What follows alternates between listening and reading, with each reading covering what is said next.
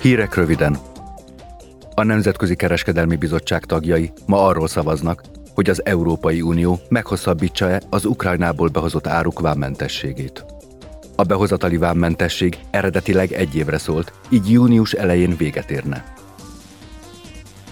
A Környezetvédelmi, Közegészségügyi és Élelmiszerbiztonsági Bizottság, valamint az Ipari, Kutatási és Energiaügyi Bizottság tagjai arról a rendeletjavaslatról készülnek álláspontot kialakítani, amely az Európai Unión belül első alkalommal szabályozná az energiaágazat metán kibocsátását. A tervek szerint a rendelet hatája az olaj, a földgáz és a szénágazatból származó közvetlen metán kibocsátásra, valamint a gázhálózatba besajtolt biometánból származó kibocsátásra terjed neki.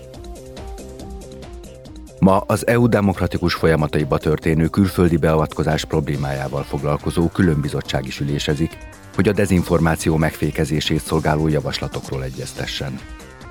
A jövő évi európai parlamenti választásokra készülve ugyanis arra lehet számítani, hogy elsősorban Oroszország és Kína irányából egyre gyakrabban folyamodnak majd az információk manipulálásának eszközéhez, és avatkoznak be a demokratikus folyamatokba ártó szándékkal.